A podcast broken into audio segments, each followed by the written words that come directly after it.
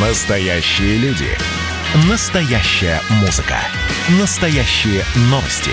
Радио «Комсомольская правда». Радио про настоящее. 97,2 FM. эм.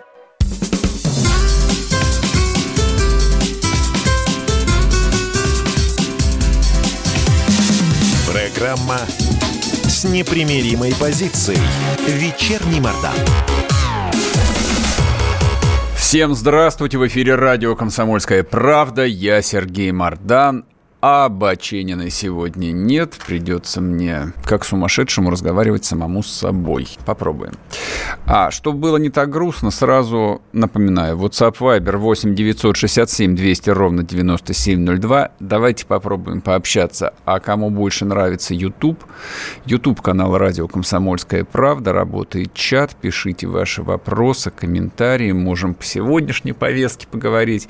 Можем вернуться к тому, что случилось на неделе. В общем, будем сегодня общаться довольно коротко, поскольку остался всего час, но в таком свободном режиме.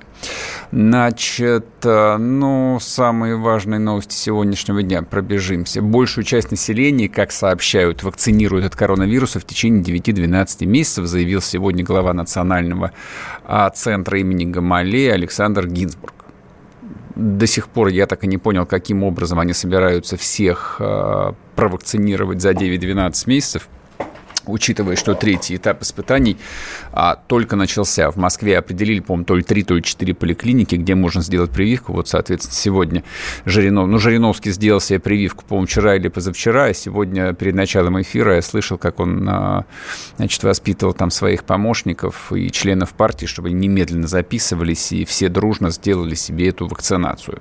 Ну, посмотрим, по крайней мере. И, кстати, например, вот Святейший Патриарх Кирилл через официального представителя сообщил, что он не будет, например, делать прививку, пока не будет закончен третий этап испытаний. И мне кажется, это решение взрослого, ответственного человека. Я бы лично тоже воздержался бы.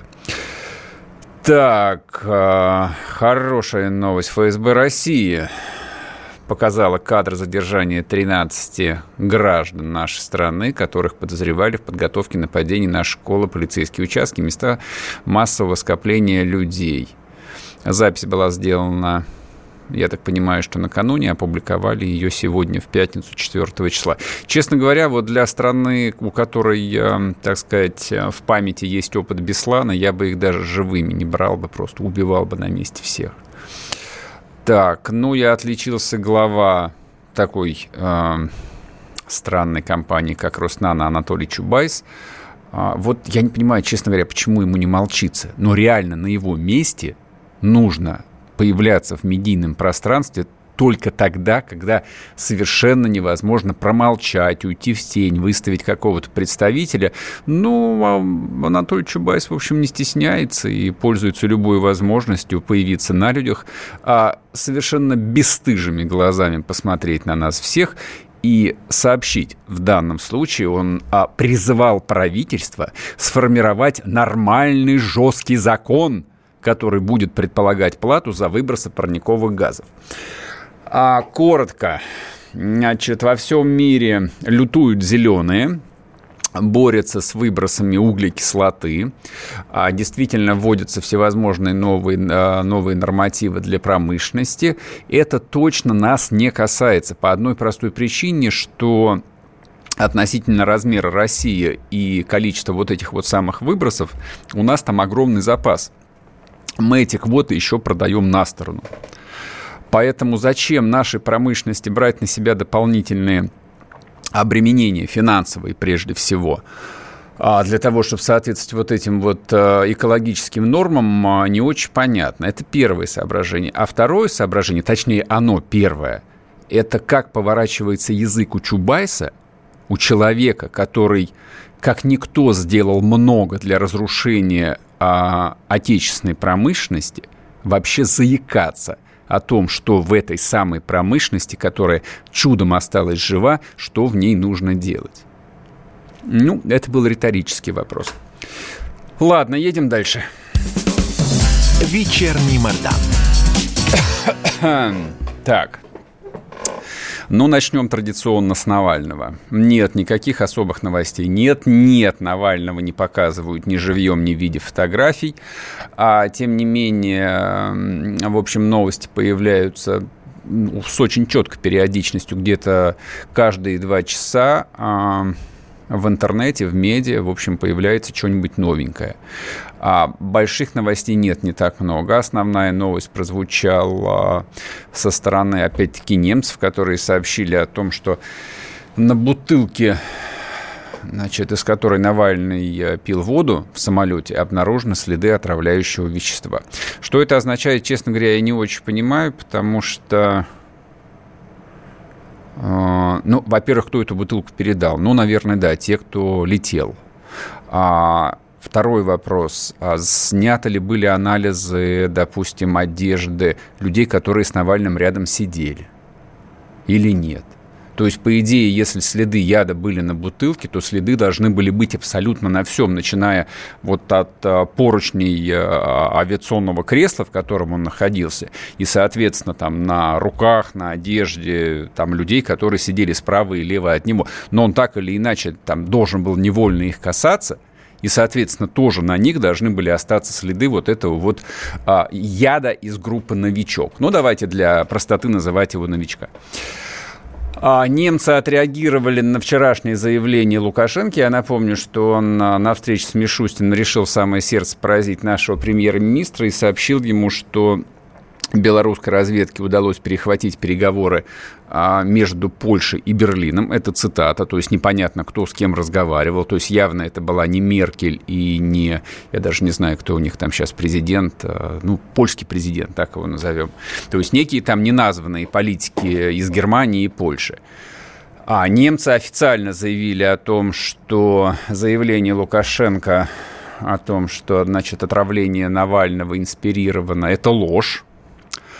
А в ответ сегодня российское телевидение обещало опубликовать э, запись вот э, этого разговора.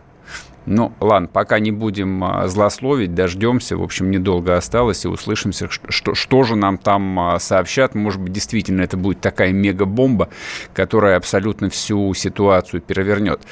А много очень пишут по этому поводу. Причем, ну вот, открываю чат.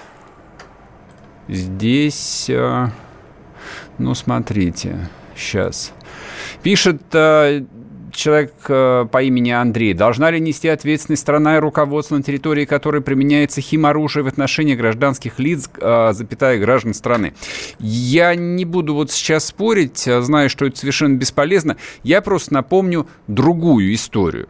Она произошла давно, в 2003 году. Причем произошла она в Великобритании. Нет, это не связано со Скрипалями, это другая история. Речь шла о иракском оружии массового уничтожения. Первый доклад по этому вот биологическому химическому оружию подготовили не американцы. Его подготовили англичане. А Колин Пауэлл, американский госсекретарь, уже потом, когда выступал в ООН, тряс пробиркой, значит, с каким-то белым порошком и объяснял, что это то ли плутоний, то ли спор сибирской язвы, которые тоже непонятно каким образом были добыты в Ираке. Короче, Саддама тогда разбомбили, и потом, спустя несколько лет, признали, что никакого оружия массового поражения у него не было. В помине не было никак, ни в каком виде, ни в виде, ни прототипов, ни порошков, которые оставалось только смешать. И был а, там такой правительственный эксперт Дэвид Келли, который участвовал в подготовке того самого досье. А, Значит, а, на условиях анонимности чуть позже он пообщался с журналистами, которым рассказал, что ряд очень важных моментов в этом досье а, готовили пиарщики, так сказать, британского премьер-министра – и этот самый э, Келли, он их изменил, придав, придав им, дальше в кавычках, более сексуальное звучание. Но это, видимо, в каком-то частном разговоре вот а, такой оборот был применен. Короче, это была чистой воды манипуляция.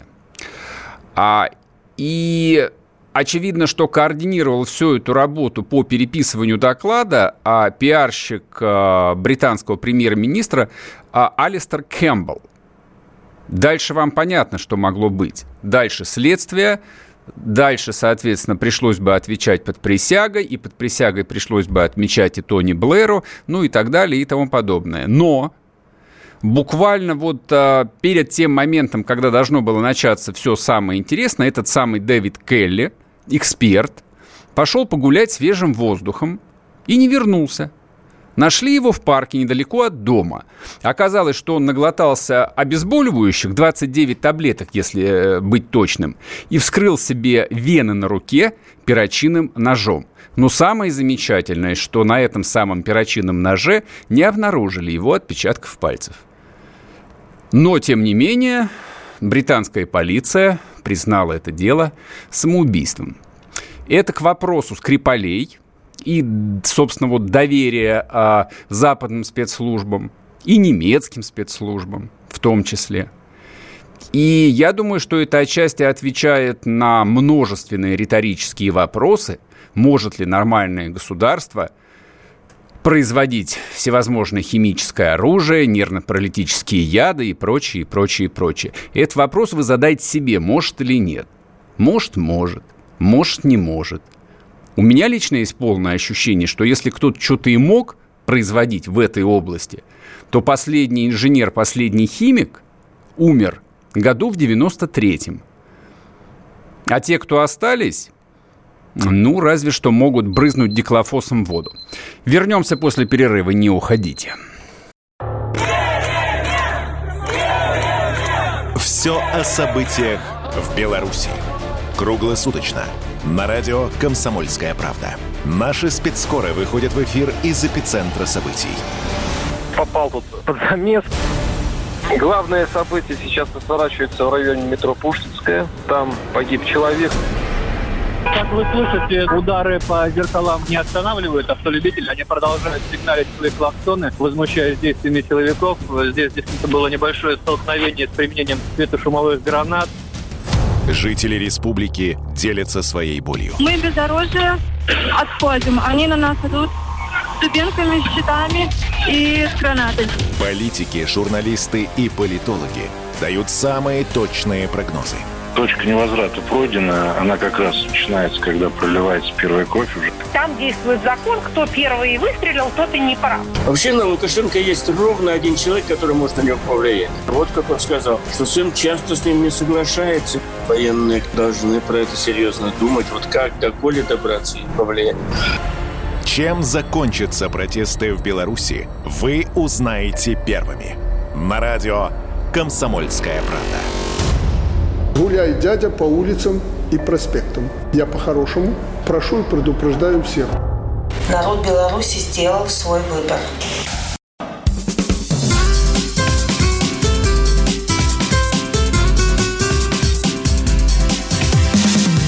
Программа с непримиримой позицией. Вечерний Мордан. И снова здравствуйте. В эфире радио «Комсомольская правда». Я Сергей Мордан. Сегодня одинокий. Напоминаю, WhatsApp Viber 8 967 200 ровно 9702. Трансляция в Ютубе, соответственно. Ютуб канал радио «Комсомольская правда». Можете сюда зайти, в чате писать, задавать вопросы. Брам-брам-брам-брам-брам. Ну, соответственно, вы продолжаете писать э, по поводу Навального. Да нечего про Навального говорить. Как прокомментируете наличие спецслужб больницы Омска, недопуск жены Алексея к нему? Ну, послушайте, ну, господи. Навальный – это единственный и уникальный оппозиционер в России, которому было позволено кататься по всей стране, имея на минуточку подписку о невыезде. Ну, ну что, неужели непонятно? Ну, ну, про, ну просто скучно об этом разговаривать еще раз. Я просто там давным-давно, еще задолго до отравления, не то чтобы а, был склонен а, ну, к каким-то конспирологическим версиям и упрощению, что Навальный, там, не знаю, там, штатный провокатор, агент ФСБ или что-то еще. Нет, совсем не так а просто с точки зрения политических технологий в такой стране, как Россия, вообще в любой стране, а тем более в такой стране, как Россия, должен быть э, некий универсальный оппозиционер, безопасный, потому что Навальный – это очень нишевый э, политический проект, а электоральная база его крайне была всегда невысока, в последние пару лет, э, я бы сказал, бы вполне себе ничтожна. А, но нужен он а, прежде всего для того, чтобы, ну, по крайней мере, наиболее радикальная часть э, общественности, ну, могла где-то сбрасывать пар. Вот, а не искала других опасных вариантов. Вот для чего нужен Навальный. Но вот то, что он был один, это вот такая классическая российская любовь к монополии. Должен быть один проект, соответственно, один контролирующий орган, один бенефициар. Вот, но если у тебя вот есть монополия, в этом есть, конечно же, плюсы, потому что ты все ништяки получаешь получаясь, то есть, ну, сам максимальная прибыль извлекается из монополии. Но возникают и риски. Вот есть одна одинокая фигура, которая привлекает к себе внимание спецслужб абсолютно всего мира. То есть для того, чтобы устроить очередную там а, масштабную турбулентность а, во внутренней политической системе России, как бы и взорвать ситуацию вокруг России, достаточно было травануть одного Навального. А если бы таких Навальных было бы 10, да плевать нам было бы сейчас, что там происходит. Кто-то траванулся, кто-то что-то попил, кто-то, не знаю, ног сломал. Это, как, это, это сейчас а, разговор а, там даже не про демократию, это разговор именно про политическую тех, а, технологию. Хорошо, когда есть много вариантов. Это более безопасно. Это вот, собственно, к вопросу, да. Поэтому почему там были спецслужбисты? Потому что спецслужбы его контролируют каждый шаг заботясь прежде всего о его безопасности, потому что он оппозиционер номер один, или, как говорят в Англии, оппозиция Ее Величества. Так, ну, соответственно, поскольку в историю с Навальным вписался белорусский президент, можем немножко поговорить про Белоруссию. Значит, там а, происходит, я так понимаю, конкуренция внутри оппозиции. Один из трех главных оппозиционеров, бывший министр культуры Латушка, который на самом деле ни к какой культуре никакого отношения не имел. Он до этого, по-моему, 15 или 18 лет э, проработал э, послом в разных странах. То в Испании он сидел, то во Франции сидел. И только, значит, был сослан, э, ну, видимо, в какую-то не очень почетную ссылку. Последние полгода проработал директором драматического театра Янки Купалы. Вот можете себе представить? Бывший министр культуры назначен директором театра. Я даже не знаю, с чем это сравнить. Это все равно, что если бы Сталин там какому-нибудь а, Громыка отправил бы руководить а, свинофермой в Казахстан. Ну, примерно вот так. Вот, соответственно, этого Латушка, который тоже вошел а, в это оппозиционное политбюро, по-моему, вчера или позавчера вывез на собственной машине польский посол. Вот, ну, точнее, ему позволили его вывести, потому что и посла а, вело белорусское КГБ и записи, то есть там камеры на всех дорогах и, естественно, пограничном КПП. А Лукашенко в этом, естественно, заинтересован, чтобы максимальное количество смутьянов просто покинуло страну. Ну, вот один из них уехал. А Тихановская, которая уехала давным-давно, таки добралась, э, я так понимаю, до ООН ну, либо через э, видеоконференцию, через Skype или через Zoom, обратилась к народам мира. А там тоже очень такая нехитрая технология для того, чтобы обратиться но вот в рамках системы Организации Объединенных Наций ты должен получить приглашение от кого-нибудь из членов Совета Безопасности. Есть пять постоянных членов, понятно, Россия, США, Китай, Франция, Великобритания. И есть 15 э, членов, которые ротируются каждый год. В данном случае там оказалась Литва, и через Литву Тихановская обратилась. Обратилась она, в общем, с каким-то странным заявлением о том, что он должна обязательно в Белоруссию прислать э, независимых наблюдателей, э, пресечь э, значит, преследование оппозиции и так далее. Хотя он никогда в жизни подобными вещами не занималась. Он, допустим, занималась Руандой, но в Руанде была резня и геноцид. Там перед тем, как чиновники ООН проснулись, убили полтора миллиона человек. Здесь никого, ну или почти никого не убили, слава богу. То есть обычный внутриполитический процесс. Но как информационный повод история хорошая, поэтому ее тоже там задействовали. Будет ли это иметь какое-то продолжение результат? Конечно же нет. Потому что, например, уже совершенно точно известно и официально сказано, что Евросоюз а, составил там какой-то список, против кого будут а, введены очередные санкции. Ну, видимо, против командира Минского ОМОНа, наверное, министра внутренних дел, бывшего начальника белорусского КГБ, которого, кстати, Лукашенко уволил вчера. Но туда не включили самого Лукашенко. Вот это вот самое смешное, честно говоря. То есть это совершенно не говорит о том, что Запад двуличный, Запад исповедует какие-то двойные, тройные стандарты. Это не Запад исповедует двойные стандарты. Вообще политика, а, любая политика, внешняя, внутренняя, она вот вся состоит из двойных, тройных, десятерных а, стандартов. И никогда никакие санкции, даже персональные, ни против кого не работали. Но вот самый, я думаю, яркий пример – это начальник российского генерального штаба Герасимов, которого включили в санкционные списки в числе первых после Донбасса, это ну, после Крыма, точнее, скорее, а, еще в 2014 году.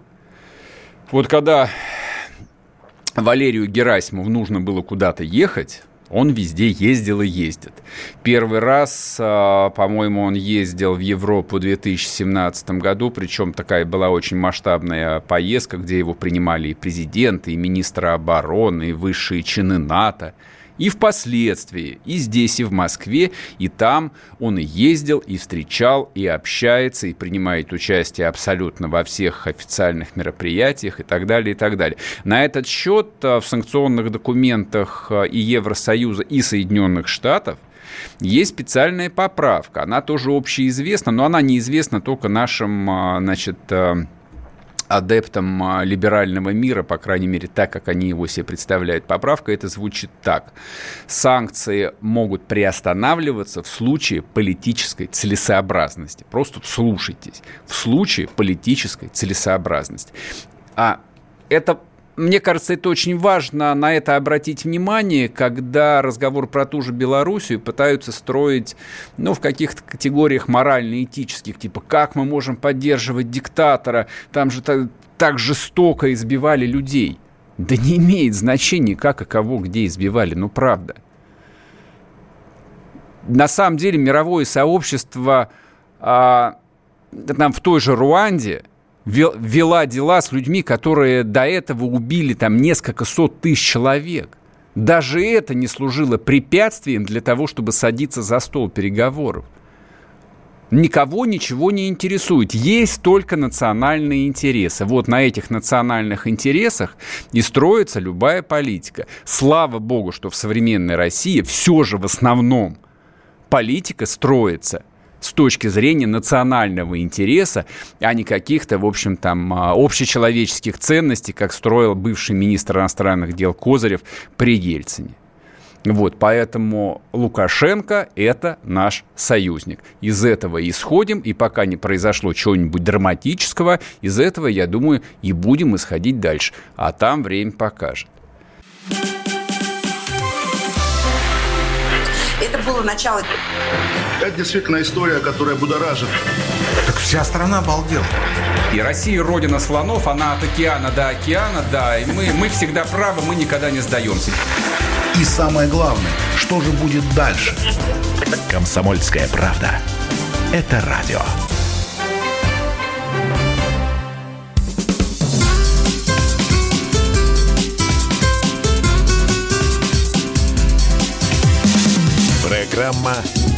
С непримиримой позицией. Вечерний Мордан. И снова здравствуйте. В эфире радио «Комсомольская правда». Я Сергей Мордан. Сегодня один, Бачениной нет. Ну, поэтому WhatsApp, Viber пишите ваше сообщение 8 967 200 ровно 9702. Либо заходите на YouTube, YouTube канал «Радио «Комсомольская правда». В чате можете тоже сам выражаться. Ну и кто до сих пор еще этого не сделал, тот подписывается на телеграм-канал Мардан. А, значит, смотрите чтобы было повеселее. Вот здесь э, один из слушателей пишет, что вот э, при Сталине таких вот мерзавцев дальше идет такое дежурное впечатление, Чубайс, э, там Сердюков и прочие расстреляли бы, а, а сейчас не расстреливают. Вот при всей моей, ну не то чтобы любви, ну скажем так, довольно объективному отношению к заслугам товарища Сталина, я бы, честно говоря, не хотел бы жить в том времени. Ну, вот правда, совсем. А, и тем не менее, многие вещи, которые происходят во времени нашем, они остаются совершенно необъяснимыми. Ну вот смотрите, прекрасная новость. Я думаю, что мы сейчас все вместе порадуемся. Семье министра промышленности и торговли Российской Федерации Денису Мантрову сообщает газета «Ведомости», принадлежит пятизвездочный отель «Чехов Moscow Curio Collection by Hilton», расположенный на улице Малая Дмитровка в центре Москвы. Рыночная стоимость гостиницы сразу, э, скажем, примерно 2 миллиарда рублей. Нормально? Вы хорошо сидите, крепко. Но здесь обязательно нужно добавить, что Денис Мантуров – это самый многозарабатывающий член а, российского кабинета. У него доход, по-моему, а, в прошлом году был а, типа 500 миллионов, позапрошлом году 390 миллионов рублей. Ну, в общем, не бедный человек, там не сильно нуждается. Но, кстати, вот эта вот гостиничка – Раньше она принадлежала то ли Дерипаске, то ли Потанину. Они ее построили с нуля, но, видимо, потом, в общем, как-то бизнес не пошел. Продали Мантурову. Мантуров ее переоборудовал, отремонтировал, сменил название. И вот теперь она копейку в дом ему приносит. Причем гостиничка записана на родителей министра. И это тоже, кстати, правильно. Чтобы потом, как э, основателю Амазона, товарищу Джеффу Безосу, при разводе не пришлось делить имущество. А, но гостиница Чехов – это не единственный актив, который принадлежит э, значит, э, нашему министру промышленности и торговли. Еще ему принадлежит четырехзвездочный отель «Приморье Гранд Резорт Отель» в Геленджике. А также он еще строит целый курортно-оздоровительный комплекс «Променад» в Светлогорске. Это Калининградская область.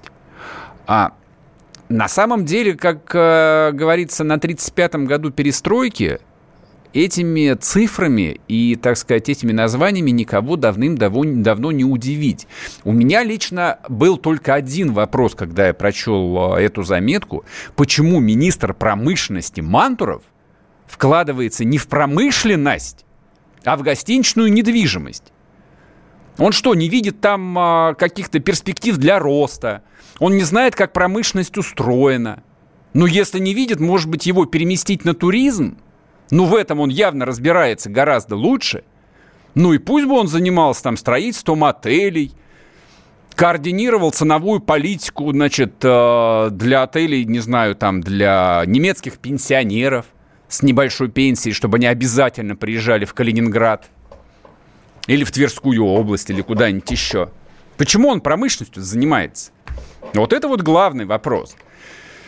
И эта история, она не первая прошлом году, нет, в 2018 году, по-моему, а с Мантуровым тоже был скандал, когда выяснилось, что в своих служебных командировках министр селится исключительно в пятизвездочных отелях и исключительно в номерах класса люкс или президентских. А, соответственно, там приводился пример, как в 2016 году Мантуров останавливался в президентском номере отеля The Ritz-Carlton в столице Индонезии Джакарте. Этот номер тогда стоил 218 тысяч рублей в сутки. По тогдашнему курсу это было 7 тысяч долларов в сутки за номер. За номер. И в том же году, во время поездки в Шанхай, Мантуров потратил на президентский номер отеля The Peninsula Шанхай 1 миллион 388 тысячных ну сколько получается? Почти 1,4 миллиона рублей. За сутки. За сутки. Разделите на 30. Не на 75, как сейчас, а на 30 курс тогда был. Вот такой вот министр. Вот такой министр. И, соответственно, вопрос, который ему был задан, типа, «А, дорогой Денис Валерьевич, по-моему, его зовут, «А вы это как-то можете прокомментировать? Он на это сказал, что за э, какие-то странные вопросы неприличные. Мы заказали этот номер, потому что других номеров не было. И вообще все сделано в точном соответствии с внутренними регламентами Министерства промышленности и торговли. Вот достаточно посмотреть на то, в каком состоянии находится российская промышленность. Торговлю отдельно оставим. Торговля, она точно без Мантурова существует. Чтобы задаться вопросом, какого черта, какого черта рядовой министр он рядовой министр, он даже не входит там в первую тройку ключевых министров, которых назначает президент, типа министра обороны, внутренних дел и иностранных дел. Он всего лишь министр промышленности, позволяет себе такого – ни один министр ни Соединенных Штатов, ни Евросоюза себе бы такого не позволил. На этом бы его карьера закончилась. А у нас нет, она продолжается. Но она продолжается давно именно в этом контексте. Значит, по поводу этого отеля, ну, еще коротко поговорим. А, я не поленился, а ознакомился с биографией Мантурова. То есть, ну, а откуда, собственно, такие доходы-то титанические? Ну, правда. Поглядел. Значит, а, министр промышленности у нас закончил социологический факультет МГУ. То есть это была не Бауманка, не Физтех, не автодорожный даже. То есть он точно не знает, как работает завод, потому что ни на каком заводе он никогда в жизни не работал. Точнее, в 2000-2001 году, около года или менее того, у него в биографии записана должность коммерческого директора вертолетного завода имени Миля, подмосковного. Именно в это время на заводе имени Миля происходило ну, я бы сказал бы, а, война рейдеров. То есть э, акционеры бились друг с другом. Там были процедуры банкротства, соответственно, там, ну, когда возникает процедура банкротства, очевидно, что перед этим кто-то кредитную массу искусственно наращивает. Обычно это делает финансовый директор вместе с коммерческим. Вот никаких других э, моментов в биографии министра, где бы он мог заработать миллиарды рублей, которые потом бы он, как честный человек, мог бы так вот эффективно инвестировать, мне не удалось опять-таки возникает простой вопрос.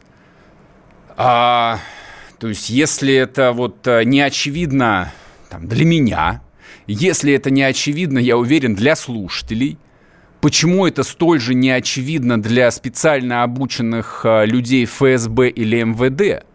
Почему этот человек работает в российском правительстве?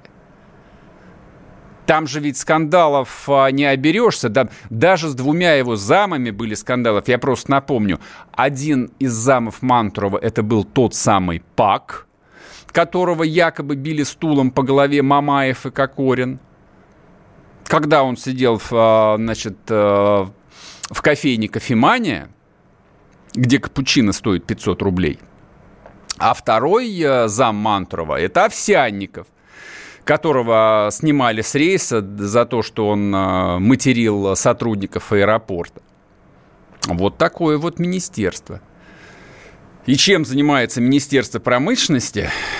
Не знаю, чем занимается. Учитывая, что достройка Северного потока-2 внезапно остановилась, потому что, хотя осталось, по-моему, всего 8 километров трубы проложить, потому что выяснилось, что у России нет подходящего корабля своего. А швейцарский корабль корпорации Allseas попал под санкции и, естественно, уплыл в открытый океан. По идее, вот это вот э, из области тех самых вопросов, которых должно заниматься Министерство промышленности, которое смотрит, где критические зоны, где вот э, серые пятна, где зоны рисков – для России, как для государства, для военно-промышленного комплекса, где мы что-то не можем делать пока что сами, и нам придется это через 10 посредников а, там, контрабандой покупать, потому что мы действительно обложены санкциями. То есть министр Мантуров занимается промышленностью, но при этом именно Роснефть сама закладывает а, суперверфь на Дальнем Востоке. Почему? Ну, потому что некому больше этим заниматься.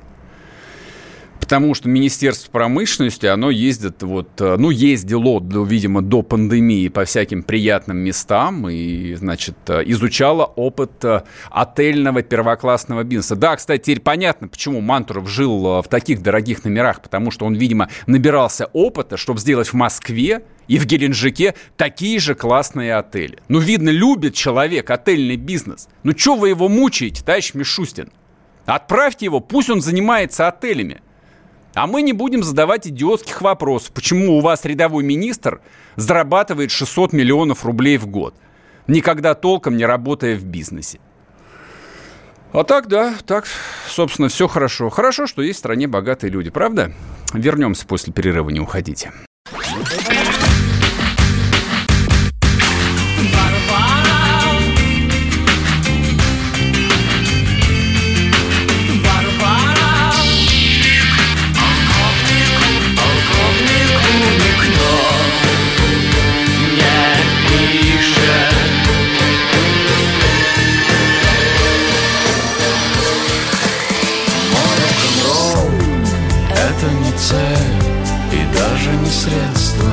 Радио. Поколение.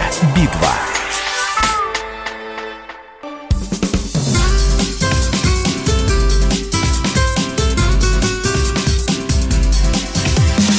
Программа с непримиримой позицией. Вечерний Мордан. И снова здравствуйте в эфире радио «Комсомольская правда». Я Сергей Мордан. WhatsApp Viber. Давайте, пишите. Осталось 8 минут. Я отвечу на вопросы. 8 967 200 ровно 9702. Либо YouTube канал радио «Комсомольская правда». Тут идет трансляция. То же самое. Можете писать. А, ну, смотрите, кто Мантрову поставил на эту должность? Типа вопрос под ковыркой. Да какая разница, кто его поставил? То есть я не знаю, как устроено российское правительство. Точнее, я предполагаю, что это, в общем, всегда, так сказать, э, плод усилий разных э, деловых властных группировок, которые там выставляют своих людей или условно своих людей. То есть понятно, что у Мантурова есть там какие-то союзники, которые, в общем, его поддерживают на этой должности. Не, я причем даже не исключаю, что он а, там добился чего-то. Точнее, я знаю, что он добился. Он же сделал вот этот вот а, президентский автомобиль который ездит а, с Роллс-Ройсовским, по-моему, или с немецким двигателем под капотом. Ну, сделали, да, все. Ну, ничего тут удивительного нет. То есть и писать мне, что есть заказ на мантру, да нет никакого заказа на мантру. Просто я сегодня увидел э, там целый ряд публикаций, точнее, вот я же сослался, публикации на ведомостях. Ну, вскрылась, а медиа, там, газеты для этого и существуют, чтобы что-то находить и выворачивать людей наизнанку. И Мантров не первый и не последний, кого вывернут наизнанку. Это происходит каждый день. Чего, собственно, вы так э, переживаете-то? Так, Сергей, похоже, вы решили занять место Навального. Да господи помилуй, о чем вы говорите? Нет, Навальный занимается политикой и корпоративным рейдерством. Мне это никогда не было интересно. Да, собственно, но это просто к вопросу, откуда брались все его расследования. Да, банальная вещь. Ну, я знаю, как подобные вещи берутся. Кто-то слил. Так, Сергей, скажи, когда Донбасс станет частью России, не знаю. Может быть, никогда, а может быть, э, через месяц. Как пойдет? Например, если санкции э, там э, будут настолько жесткими, вот настолько там бесшабашными, что России некуда будет отступать, такое же может быть? Да легко. Вот завтра вводят секторальные санкции против российского ТЭКа, а накладывают блокаду на экспорт российской нефти и российского газа, блокируют э, золотовалютные резервы, которые хранятся же за границей. Они же не видят золотых слитков, они на счетах. Ну и все, как бы России можно больше не стесняться. И Донбасс в один день становится российским. Только это никому не надо. Вот, лучше вообще как бы одного Донбасса российского маловато. Я предпочел бы, чтобы это по Днепру граница проходила. Но это так, это, в общем, к слову. А, так, что еще? Так, передачу закроют или не закроют? Нет, передачу не закроют. А что? Мы каждый день про это говорим. Слушайте регулярно и будете знать. Так, что пишут в Ютубе? Союзники. Гаранту плевать на все? Нет, гарант не плевать. Посмотрите на количество посаженных губернаторов, вице-губернаторов, министров, а, бизнесменов достаточно серьезного уровня. И, в общем, а, ну, слушайте, а в сентябре 2020 года утверждать, что в России не ведется борьба с коррупцией, просто смехотворно. Просто посмотрите на статистику, какое количество больших людей, реально больших влиятельных людей было посажено. Другое дело, что система должна обновляться, система, по крайней мере, на уровне страха должна там себя вычищать, и она вычищает. Я помню времена, когда разговоры об откатах а, в кабинетах велись в открытую совершенно, просто в открытую, про Россию. То есть, как было, там, я не знаю, как сейчас на Украине давно было, но так, э, как э, было на Украине, скажем, там, э, еще 7 лет назад, так было и в России, да, прям в кабинетах договаривались об откатах. И этого давным-давно нет. Люди опасаются, за это легко получить срок, за это там легко потерять все. И все тут работает, и декларация доходов, и прозрачность. А если сейчас еще ведут запрет на всякое двойное гражданство и владение заграничными активами, что, в общем, к чему все идет, ну, как бы вообще тут э, жизнь начнет меняться на глазах. Но только она ничего не меняет кардинально. Вот вчера мы говорили здесь в эфире с, Павлом, с Павлом Пряниковым по поводу рейтинга российской элиты. Главная. Главная проблема не в том, что в России воруют ну, как э, утверждал еще Салтыков-Щедрин, и вслед за ним утверждает э, Алексей Навальный, утверждал. Нет, проблема в том, что в России много дураков. Проблема в том, что дураков очень много во власти.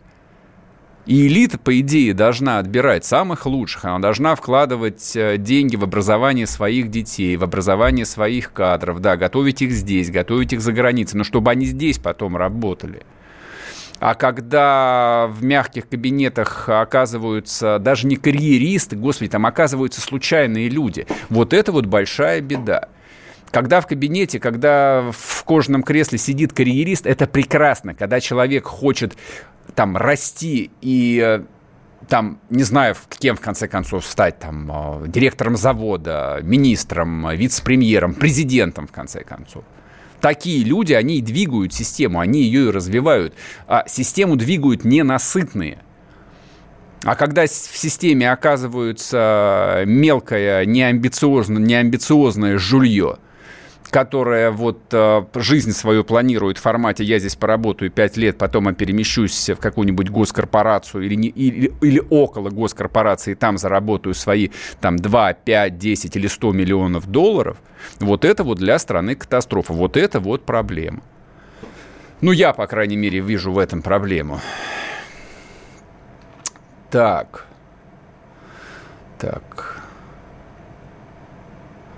Будет уборочная страда в министерствах? Нет, не будет никакой уборочной страны в министерствах. Золотые слитки с начала года вывозят в Лондон. Нет, их не вывозят в Лондон. Точнее, а, значит, золотая промышленность в России давным-давно частная. Золото добывают а, частные золотодобывающие компании. Они, соответственно, имеют лицензию, имеют право золотые слитки продавать за границу. Это экспорт золота. У них часть золота выкупает а, государство – и, таким образом формируется государственный золотой фонд, а остальное, пожалуйста, как бы, ну, там мировая стоимость золота же известна, вот зайдите сейчас в интернет, посмотрите, сколько он стоит. Столько стоит.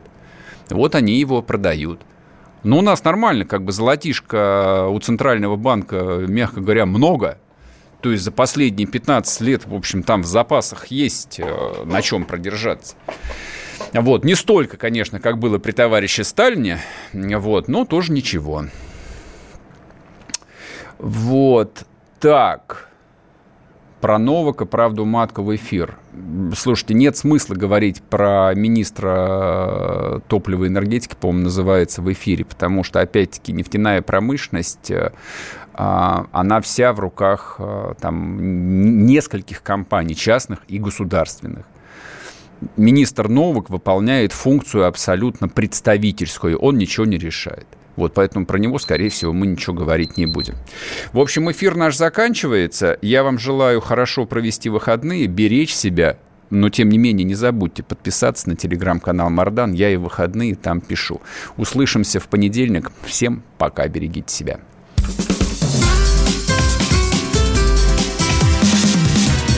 Программа с непримиримой позицией. Вечерний Мордан.